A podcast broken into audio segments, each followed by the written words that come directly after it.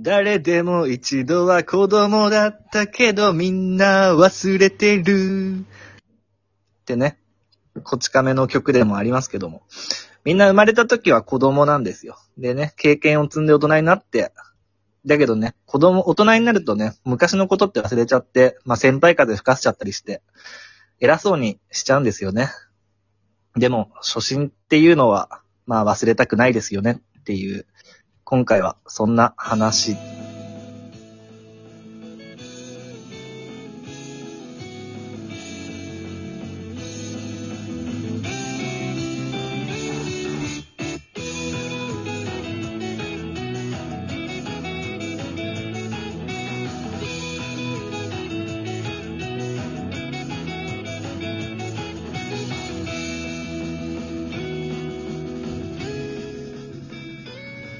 はーい、どうも。どうも、え小田島さん。ー、はーい。今回は、もう、話すテーマが決まってるってわけですね。今回ははい。光一くんの話ですね。光一くんの話って何ですか？あのね、かっこいい光一くんでしょ ?4 部のさ、こう、最後、上太郎にまでね、あのー君に出会えてよかったなんて言わしめるぐらいの、まあ男ですよ、彼は。まあまあまあまあまあ、かっこよくないとは言わないけどさ、彼はさ、うん。あの、嫌なやつですよ。何がそんなことないよ。光一はすげえいいやつだぜ。あのね、はい彼はね、あのーまあ、ジョジョの中でも、うん。歴代ジョジョの中でも最も、まあ、その、始まりから最後までで、こう、変わったキャラの一人なんですよ。あ、まあ、成長したっていう意味かな？まあ、成長した、まあ、それもあるし、うん絵柄的な意味でもまあまあ、そうか。絵柄もそうだね。あるんですけど違うんですよ。彼は変わってしまったんですね、最後には。たから。な はい。変わってしまったと。まあ、思い出してみてくださいよ。彼さ、はいはい広瀬光一くんって、うん。初めはなんかもうモブとして出てきたじゃないですモブじゃないよ。一番最初の語り方言ったじゃねえかよ。か。語り部だけどさ、もう顔がもう、まあ、あからさまにモブの顔で出てきて、まあまあ、そうだね。うん。ねで、ちょっとスタンド能力を身につけたからといって、うん。だんだんだんだんでかい顔しだして、まあ、たまみとかにすげえ偉そうにしてたもんな。そうでしょ？うんそうそう。たまみにさ、50万持ってこい。冗談、冗談だってばさ、って言ってたでしょ？言ってましたね。その時点からもうあるんですよ、その予兆が。その怪我もうあったと。そう。で、まあ、うんだんだんこう射程も増えて、いろんなうう人に認められて、はいはい。で、どんどんどんどん増長してってですね。まあね、あの気難しい岸辺露伴にもね、好かれて。そう。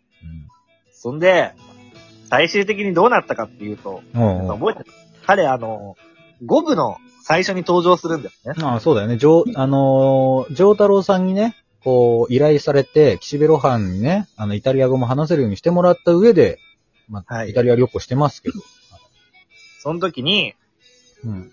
あのジョルノに対して偉い先輩風したんです。ありました。あった、あった。ありましたよ。えまあ、まあそんなピンとこないと思うけど、え あのー、あれでしょ？その、まあさ、ジョルノにね、荷物を取られてね、でずっと追っかけてるんだよね。そうそうそう。うん。ジョルノに荷物取られて、追っかけて、でまあ見つけて、うんだけど、合流したと思ったら、ジョルノは別のスタンド使いから攻撃を受けていた。はいはいはい。で、二人で一緒に、えー敵のスタンド使いを撃破して、はい。時に、まあ、ジョルノは、その時はまだ、スタンドのバトルの経験が浅かったから、はい。あんまりわからなかったんだけど、まあそうだね。あの、ジョルノはその遠隔操作型とかも知らないし、そそういう能力を持ってる人がこう複数、まあブチャラティしか当時はまだ見たことなかったのかな？う、そうん。う。だから、光一くんは、その、まあ、せ戦闘中も、これは遠隔操作型のスタンドだから本体を叩かなくてはダメだよっていう、まあ、先輩らしいアドバイスをしながら一緒に戦うわけです。はいはい。すごく頼もしい。で、はい。戦闘が終わった後、うん。あのーまあ、ジョルノにさ、えーっと、まあ、ジョルノからしたら、はいポ。ルポのスタンドをやっつけたっていうのは、まあ、本体もやっつけてしまったと。うんうん。まあそう思うわ試験な。を受けている最中だったのに、その試験官であるポルポをやっつけてしまったっていうのは、自分がマフィアになる道が断たれたってことなんじゃないのかっていう不安を抱えるジョルノなんです。うんうん。で、それに対して、光一くんが、いや、まだ本体は生きているっていうね。そうだね。この、このスタンドは遠隔操作型のスタンドだから、あの、攻撃をやめたってだけで、本体はダメージなんか負ってないんだと。そう。で、ジョルノは、それが信じられないから、えポルポは生きてるのか？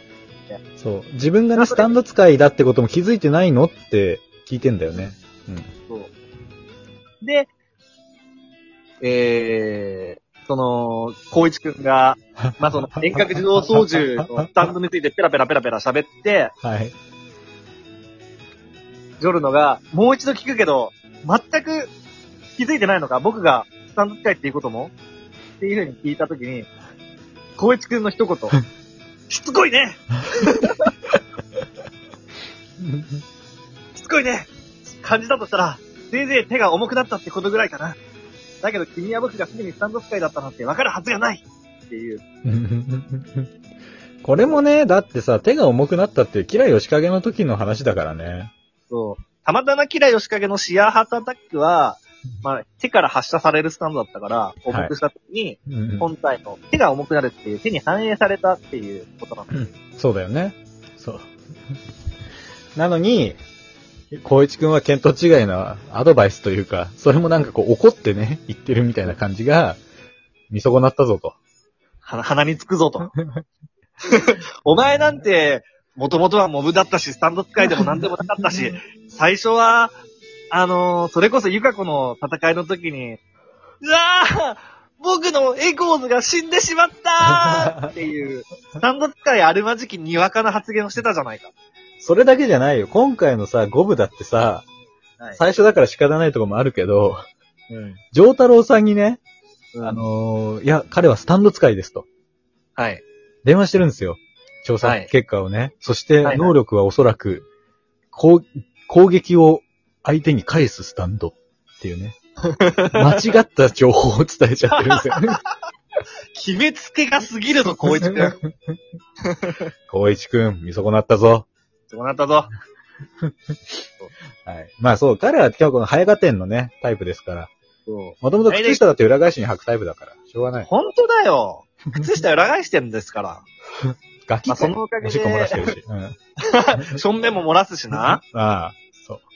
テストで18点取るしな。そう。16だよ。絶望的なんだよな、あいつ。賢そうな顔してるけど。ね。最初賢そうな顔して出てきたけども。全然不良側だったっていう。そう。不良というダメ側だからな、どっちか。そううん大体、その、うんこの、なんか問題のさ、その、僕のスタンドが死んでしまったっていうセリフだって、その、スタンド使いだったら、スタンドの死、本体の死っていうのはもう常識なんですよ。そんなことは。そうだよね。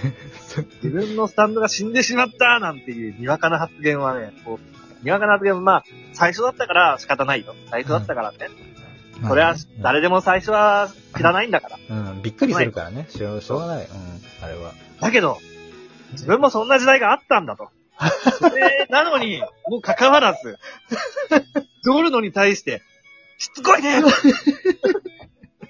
あれは自動操縦型なんだよ何回も言ってるだろうとね。だから本体は、ダメージがないんだよって何度も言ってるだろみたいな。しかもそのアドバイスもね、手が重くなったとかわけのわからんこと言ってるしな。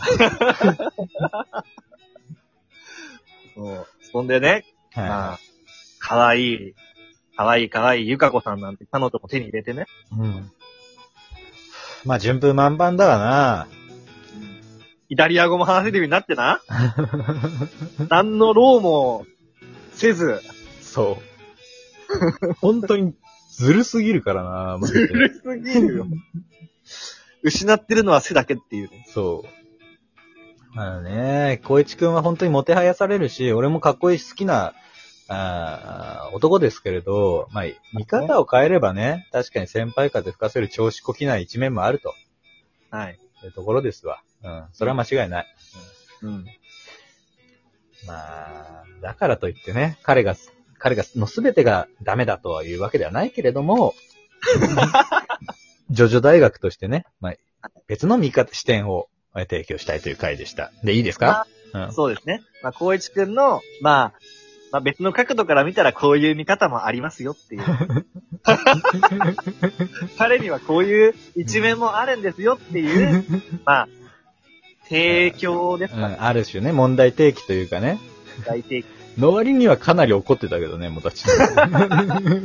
こいつジョルノに対してこんな偉そうな先輩風吹いてってね。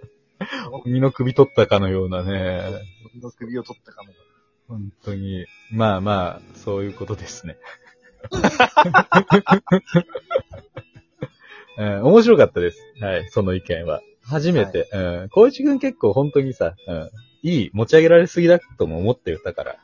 まあね、そう、持ち上げられすぎだし、なんか、無害な人っていう、うん。人畜無害の象徴みたいな見られ方してるけど、そんなことないですよっていう。あれも人間らしい一面がありますよっていう。そうですね。人間らしさがありました。ありがとうございました。そのところで。はい。じゃあ、えー、また次回、よろしくお願いします。はい。アリーベ・デルチ。さよならだ。